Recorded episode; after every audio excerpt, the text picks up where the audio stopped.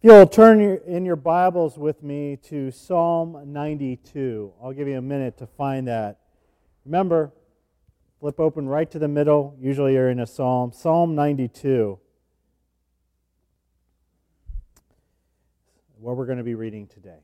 Let's start with verse 1. It is good to praise the Lord and make music to your name, O Most High, proclaiming your love in the morning and your faithfulness at night to the music of the ten string lyre and the melody of the harp. For you make me glad by your deeds, Lord. I sing for joy at what your hands have done. How great are your works, Lord! How profound your thoughts! Senseless people do not know, fools do not understand, that though the wicked spring up like grass and all the evildoers flourish, they will be destroyed forever. But you, O Lord, are forever exalted. For surely your enemies, Lord, surely your enemies will perish. All evildoers will be scattered. You have exalted my horn like that of a wild ox. Fine oils have been poured down over me. My eyes have seen defeat of my adversaries. My ears have heard the rout of my wicked foes. The righteous will flourish like palm tree. They will grow like a cedar of Lebanon. Planted in the house of the Lord, they will flourish in the courts of our God. They will still bear fruit in old age. They will stay fresh and green, proclaiming, The Lord is upright. He is my rock, and there is no wickedness in him. May God bless this reading of his word today.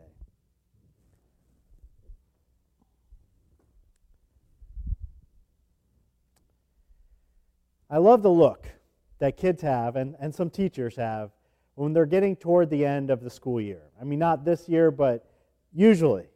You know when that time comes. You always know when that time comes because eh, pretty much everybody under the age of 19 starts visibly vibrating with excitement over the summer vacation. They, they are looking forward to that break, that rest that's coming up. And that becomes their all consuming thought. I can't wait for the summer. I can't wait for this break. Can't wait to be done with schoolwork. I mean, oh man, those adults have it so good, right? You know, now we wish we had that summer vacation.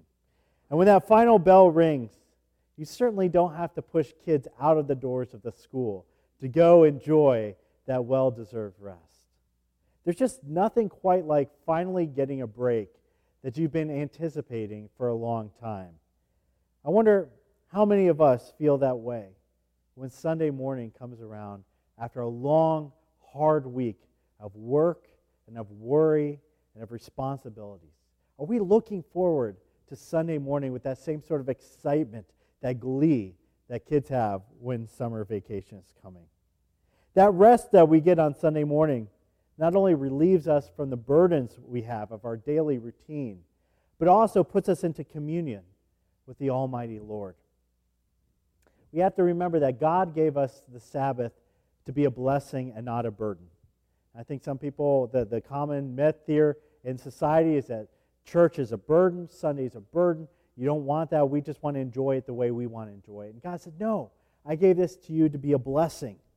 It's not a day meant to be a tiresome obligation where God wants you to get out of bed and see if maybe your singing got better from last week. It hasn't. But, you know, you can keep trying, right? The Sabbath is a day where we can stop everything else and just be with God. Just stop. Stop the worry, stop the thoughts, and just focus on Him. To learn from Him, to talk to Him, to sing His praises, to receive instructions as you sit at His feet, to experience His care, and in return, to lift Him up, to exalt Him in our hearts and minds. Today, we're going to look at a very special psalm, Psalm 92. And it's special because out of all 150 Psalms, Psalm 92 is the only psalm that is designated as the song of the Sabbath. One psalm is the psalm of the Sabbath. That's the one we're looking at today. It's a song that's meant to be sung as believers come together to worship the Lord and rest in his love and peace. It's a song that completely revolves around this idea of exalting. I, I said that to my daughter this morning. She said, What are we looking at today? I said, Psalm 92. So she opened up her Bible and she memorized a verse from Psalm 92. And she's like, she recited to me and she says, you know, um, You, Lord, are forever exalted. I said, Well, what does that mean to exalt? She's like, I don't know. It's, it's one of those church words, right? I said, You know what? It's simple. It's to lift up so everybody else can see it. When you're exalting something, you're, you're lifting it so high that people can't help but look at it. And that's when we look at Psalm 92. Remember, the key verse of Psalms, of any particular psalm, is usually right there in the middle. And that's the key verse. You, Lord, are forever exalted. You are forever lifted up. And that's what binds this song together. In this short and beautiful psalm, we see four ways that God is exalted, that God is lifted up, so that all eyes are on Him. And so when we come to the Sabbath, and when we're looking at God, we need to keep in mind these four things that uh, God. So if there's one, we're going to start with the uncomfortable part of the psalm because if there's one part of this psalm that you're going along, you're like, this sounds pretty good, this sounds pretty good, and then you go, oh, that's kind of uncomfortable. It's got to be verse 9. Verse 9. And so well, let's tackle that. Let's get it out of the way first because there's the psalmist has a strong desire in verse 9 that God destroy and scatter his enemies. And again, that's this kind of imprecatory call that God bring his harsh judgment down on his enemies. And that is not something I think we think churchgoers should be saying. We shouldn't be praying, God, please hit that big smite button on your computer and smite your, you know, the evildoers of the world. We feel like that's unloving and unkind. But of course, we're looking at it from our perspective. When we change our perspective to that of God's, of course, this whole psalm is from God's perspective. We start seeing things God's way. Well, let's, let's put this verse into context. If I stop this sermon right now and I, I put out a poll right there online, or I asked you to, to call in, and I say, what, what have you seen in the news lately? What, what general topics really upset you? What do you feel is unfair and unjust? You're watching the news, you're listening to the news, you, you see a story happen, and you, you just, something that just really gets under your skin. You get really mad. You're, you're upset, and you go to vent to somebody. We all do this. There's something that we see as unjust. And our, our, the fervent desire of our hearts is that justice is brought to that situation. And man, sometimes we go, that this, man, if I was in charge, whew, if I was in charge, man, I'd be hitting that smite button so many times, right? And yet, we look at this psalm, we go, man, God, why are you, you know, stay away from that. That's not your job. But God says, no. Listen, it should be on the hearts of Christians to want to see justice done. Not necessarily for vengeance to be done, but justice to be served. It should be on our hearts, even if we don't always agree about the specifics of what situations deserve justice. I think that should be left up to a, a judge that's a little bit wiser than the rest of us. But injustice in the world always gets our blood boiling. It makes us stand up and demand a just response. When we see something wrong in the world as Christians, it should be our heart's desire to see that wrong thing set right. And that's what's happening here in this psalm. The psalmist is saying, Listen, God, there's a lot of wickedness in the world, there's so much evil. Make that right. Set it to right. I want to see these people who have just been standing against you, being your lifelong enemies, hating you, hating your people. Bring justice to them, scatter them. Get rid of that rebellion and bring your peace and justice to the world. So, true story there was once a man who had committed a crime. And he went to court for it, but because of a legal technicality, he got out. Everybody knew he was guilty, absolutely everybody. And he stood before the judge, and right before the judge uh, threw the, the case out, the judge, by the way, was a, a future Supreme Court Justice, Horace Gray. The judge said this He said, Listen, I know you're guilty. You know you're guilty. And I wish you to remember that one day you will stand in front of a better and wiser judge who will deal with you according to justice and not according to the law deal with you according to justice. That's what we're praying for. When we hold up God and we say, God, we want your justice to rain down on the world. We want you to set wrong things right. The person who loves God and follows him should not want to see evil flourish. See, I think sometimes we want, we want, we get uncomfortable because then we look at ourselves and we see the evil inside. We see our sin and we go, if I'm praying for justice in the world, then I'm also praying that God judges me.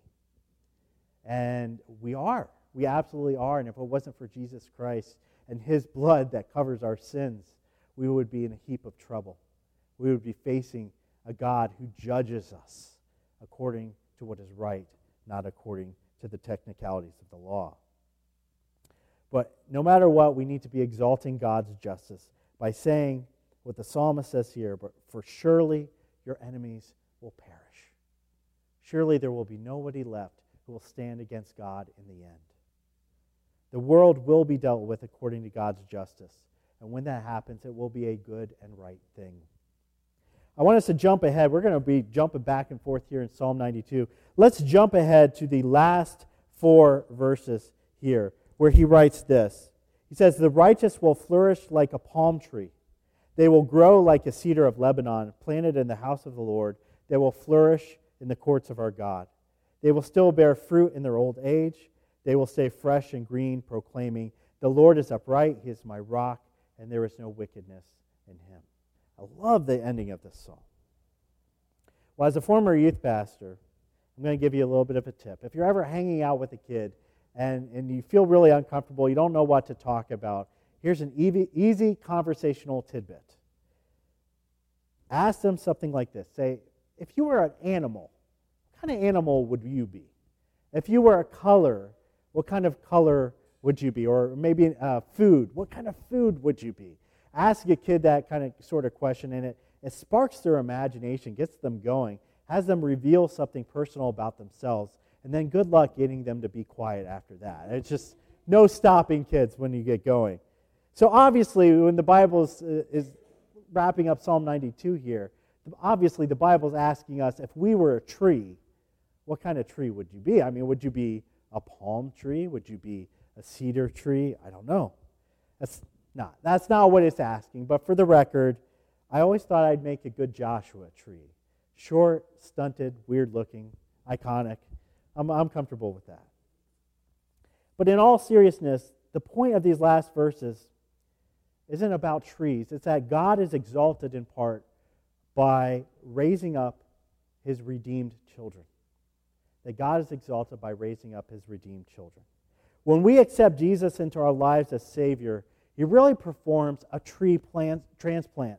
He digs us up as, as we used to be a dead tree. I have some dead plants in my backyard, and I know they're dead. They're long dead. They're, they're dry, they're decayed. I need to dig those trees out, and I'm, I'm not going to transplant them. I'm going to throw them in the trash. But what Jesus does for us is he digs up us as formerly dead. And we're withered. We have no fruit, no growth. And he takes that tree and he gives us life. He washes off the muck of that sin that's been clinging to our roots. And He performs this transplant where He puts us in good soil. He puts us in a place where we can not only be, have life returned to us, but we can flourish. That's really what this metaphor in these last four verses is about. It's this vision of trees suddenly blooming and suddenly blossoming. Go outside today, look out your windows. You're going to see leaves on these trees that have been barren all winter. And That's really picked up my spirits. It's been great to see spring come again. And that's the image here of trees blossoming, of flowers coming out, fruit coming out. And not only for a little bit, but the psalmist says pretty much forever. You're going to be forever growing. It's this vision of a future that never ends, of a purpose that will go on forever. And going back to this topic of the Sabbath, since this is a song of the Sabbath, worship is only an obligation and it's only a chore, when you don't really see the God, who God is and what God has done for you. Who God is and what He's done for you. God is not merely content in these verses to save you and then set you aside in some sort of bare bones existence where, yeah, you've had life returned to you, but it's not a great life. Instead, He gives you the best. He puts you in His courts, right there in His royal courts so that you can flourish and be the best you you can be. You have a purpose, you will grow. It's just great imagery that shows you what your future will be like with Him. And it's in this state as you're growing, as you're flourishing, as you see your, your purpose and your future, that your gratitude also grows. That you start to praise God and you lift Him up. You can't help it. Because when, you when you see a God who's given you so much, in turn, you want to turn around and say, Thank you, God. Look at how great our God is. That He took what was dead and He made it alive, and then He made it the best it could possibly be. If you want to learn about God, you have to read the Psalms. You can't le- learn about who God is if you're not reading the Psalms. You absolutely have to. That's why we've been doing this series called Learning to Love the Psalms, because it's all about getting to know the God we worship, getting to know who He really is. And the Psalms really give us the best description in the whole Bible of who God is and what He's like. And in, in verse 2 here, I, I think we get two important clues, two important attributes of God that really we, we need to cling to when it says this it says, I proclaim your love in the morning and your faithfulness at night. Two things that define God are love and faithfulness. Love, God loves. I mean, that's really, we've been saying that for our whole lives, and you hear that. God is love. He absolutely is. It runs through his being, it drives his purpose, it drives his direction, it drives what he does for you. Every word of the Bible is driven by his love. He wouldn't have made you if he didn't love you. He wouldn't try to redeem you if he didn't love you. He wouldn't communicate with you or give you a day of rest if he didn't love. God loves you, and it's a deeper, greater, more self sacrificing love than we can ever possibly comprehend. And to those he loves, he blesses, he promises, and then he is faithful to keep those promises. We see in this verse an image of a God who wakes up in the morning. Well, we wake up in the morning. God, God pulls an all nighter, right? But we wake up in the morning, and right there in the first thing of the day, it's a God who's shining down his love on us. And as the day comes to the close, we can say, God has been faithful to keep every single one of the promises he has given to us. He hasn't failed at all. Later in Psalm 92, the righteous sing that God is upright. He's a, a rock I love that phrase, a rock. Has anybody ever called you a rock? I know a friend once called me. She said, Justin, you're, you're a rock. You're my rock. And I said, Don't, please, don't use me as your rock. Like, I am not worthy of being a rock. I fail. I am faulty. God is worthy of being a rock. Go to God. It's no, no small comfort when we look to a God who is stable and trustworthy, who is our rock. I'm talking about trustworthy. I know I can't always completely depend on my car. I mean, I, I would love to depend on my car, but it's almost hitting 100,000 miles. And I know that sooner or later it's going to break down, and we're going to start having more and more trips to the mechanic. And that pretty much happens to everything. As I age, I depend on my body less and less. Weird and unsettling things start to happen to this vessel. I'm not completely content with growing older. I'm, I'm getting okay with it, but I know I'm not going to come into the bloom of my youth anymore. The warranty on my body ran out a long time ago, and my hair is getting thinner. Weird things happen to my back. My vision's getting worse. You know, that's, that's how it goes. My body, my physical body, is not reliable. I can't trust it. I don't I can't depend on it. But, and this is important, God is reliable. God is dependable. God doesn't grow old and creaky and start to wear down and break down, and suddenly you find later in your life that you're depending on God less and less because He's let you down. That's why we need to depend on a God before and above and beyond the other things in our life that we used to depend on our 401ks and our good health, our locked doors, our college diplomas, our friends, our government. Whatever you think is your rock, trust me, unless it's God, sooner or later, it's going to let you down. It's going to break down. And you have to be careful about completely basing your life on something that's not God because it's on something that's not completely trustworthy. Only God is that, and He deserves to be lifted up for everybody to see because you want other people to have that reliability, that reliance, that trustworthiness, that rock that loves you in the morning and is faithful to you at night. Finally, I feel that when God gives us a specific song for the Sabbath, we should treat it as a great treasure. When God says, This is a song you need to sing on Sundays, we should be going, Wow. Let's take an extra special look at it. The song of the Sabbath, the day that it represents, is a day to be celebrated with joy and happiness. Because, like summer vacation, the day's finally there, and we're given a break, a rest from the rest of our lives. We can enjoy it. But something I want to ask you before we conclude today, I want to ask you this question as you read this psalm Who is singing it? Who's singing Psalm 92? We're given a couple clues here in verses 10 and 11 that suggest through this metaphorical language that the singer is no less than the king.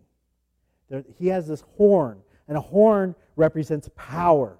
And he has oil poured on his head, and that's something you do to anoint a king. So the king is singing this song. He's leading the country in singing this song. And he leads the nation to praise God on the Sabbath. He points to God and exalts him. But this king, by the way, is not Saul. The king is not David. He's not Solomon. The king of Psalm 92 is Jesus. Jesus makes this claim in Mark 2:28 when he says the son of man is the lord of the sabbath. He is the king who is not only being sung about, but he's leading everybody in the singing.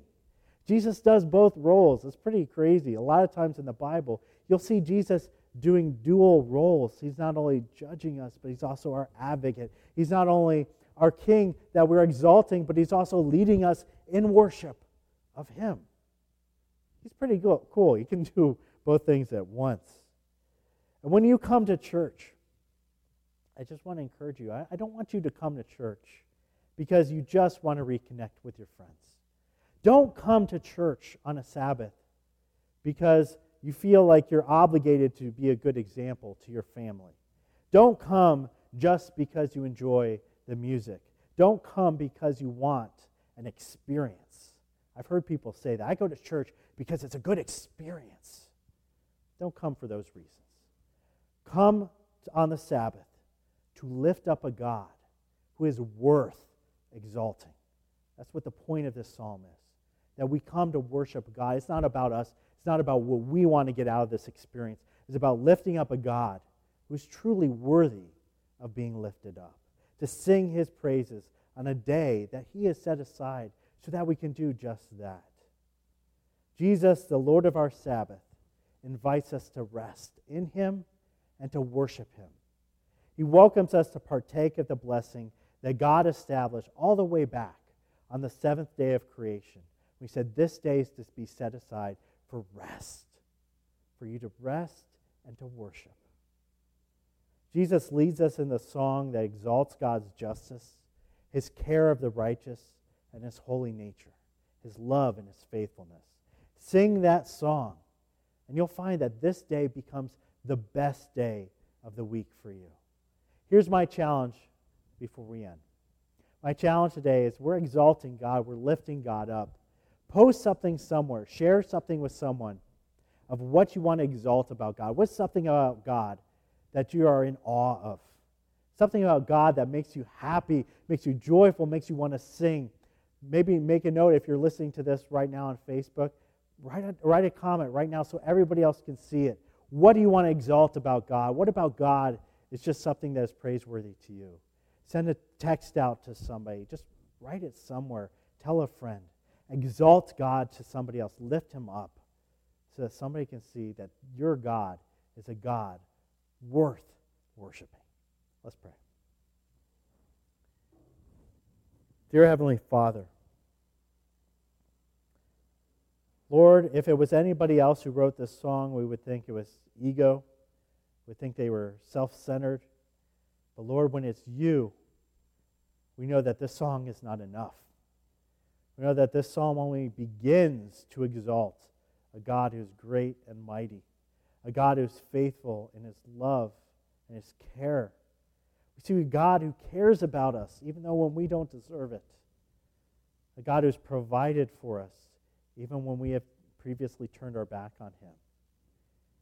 Lord, I pray that we would just change our perspective, change our perspective on Sunday. Says Sunday isn't boring to us. It's not a chore, but Lord, it's something where we're so eager to get to worship because we get to learn more about you. We get to be in your presence. We know that you are right here in the midst of us. You are hearing the words that we say, the song that comes out of our mouth. Lord, you are speaking to us through the scriptures. Lord, you are a great God. We lift you up and we exalt you. Thank you for being at the center of our worship. In your name, amen. We want to send out some congratulations to Mike and Lori Williams, who welcomed a grandchild. Uh, mom and baby are doing well, so we're uh, happy to see the Williams family expanding by one, so congrats to them on that. Uh, it's always cool to start out or to talk about at the beginning of a service uh, that this time is set apart. That when we gather in the sanctuary or via the airwaves like this or wherever we would gather to worship and celebrate Jesus, that it's almost like a consecrated, protected time. It's like we, we pull away from whatever is going on out there and we plug into what is going on in here. And that's the beauty of the Sabbath. That's the beauty of the opportunity to put our, our stresses and our work and our families and our lives on hold for a little bit to kind of seclude ourselves and then to find rest in Jesus when we gather, and even a gathering like this where we can kind of put things on pause and plug in to what's going on here in the life of the kingdom.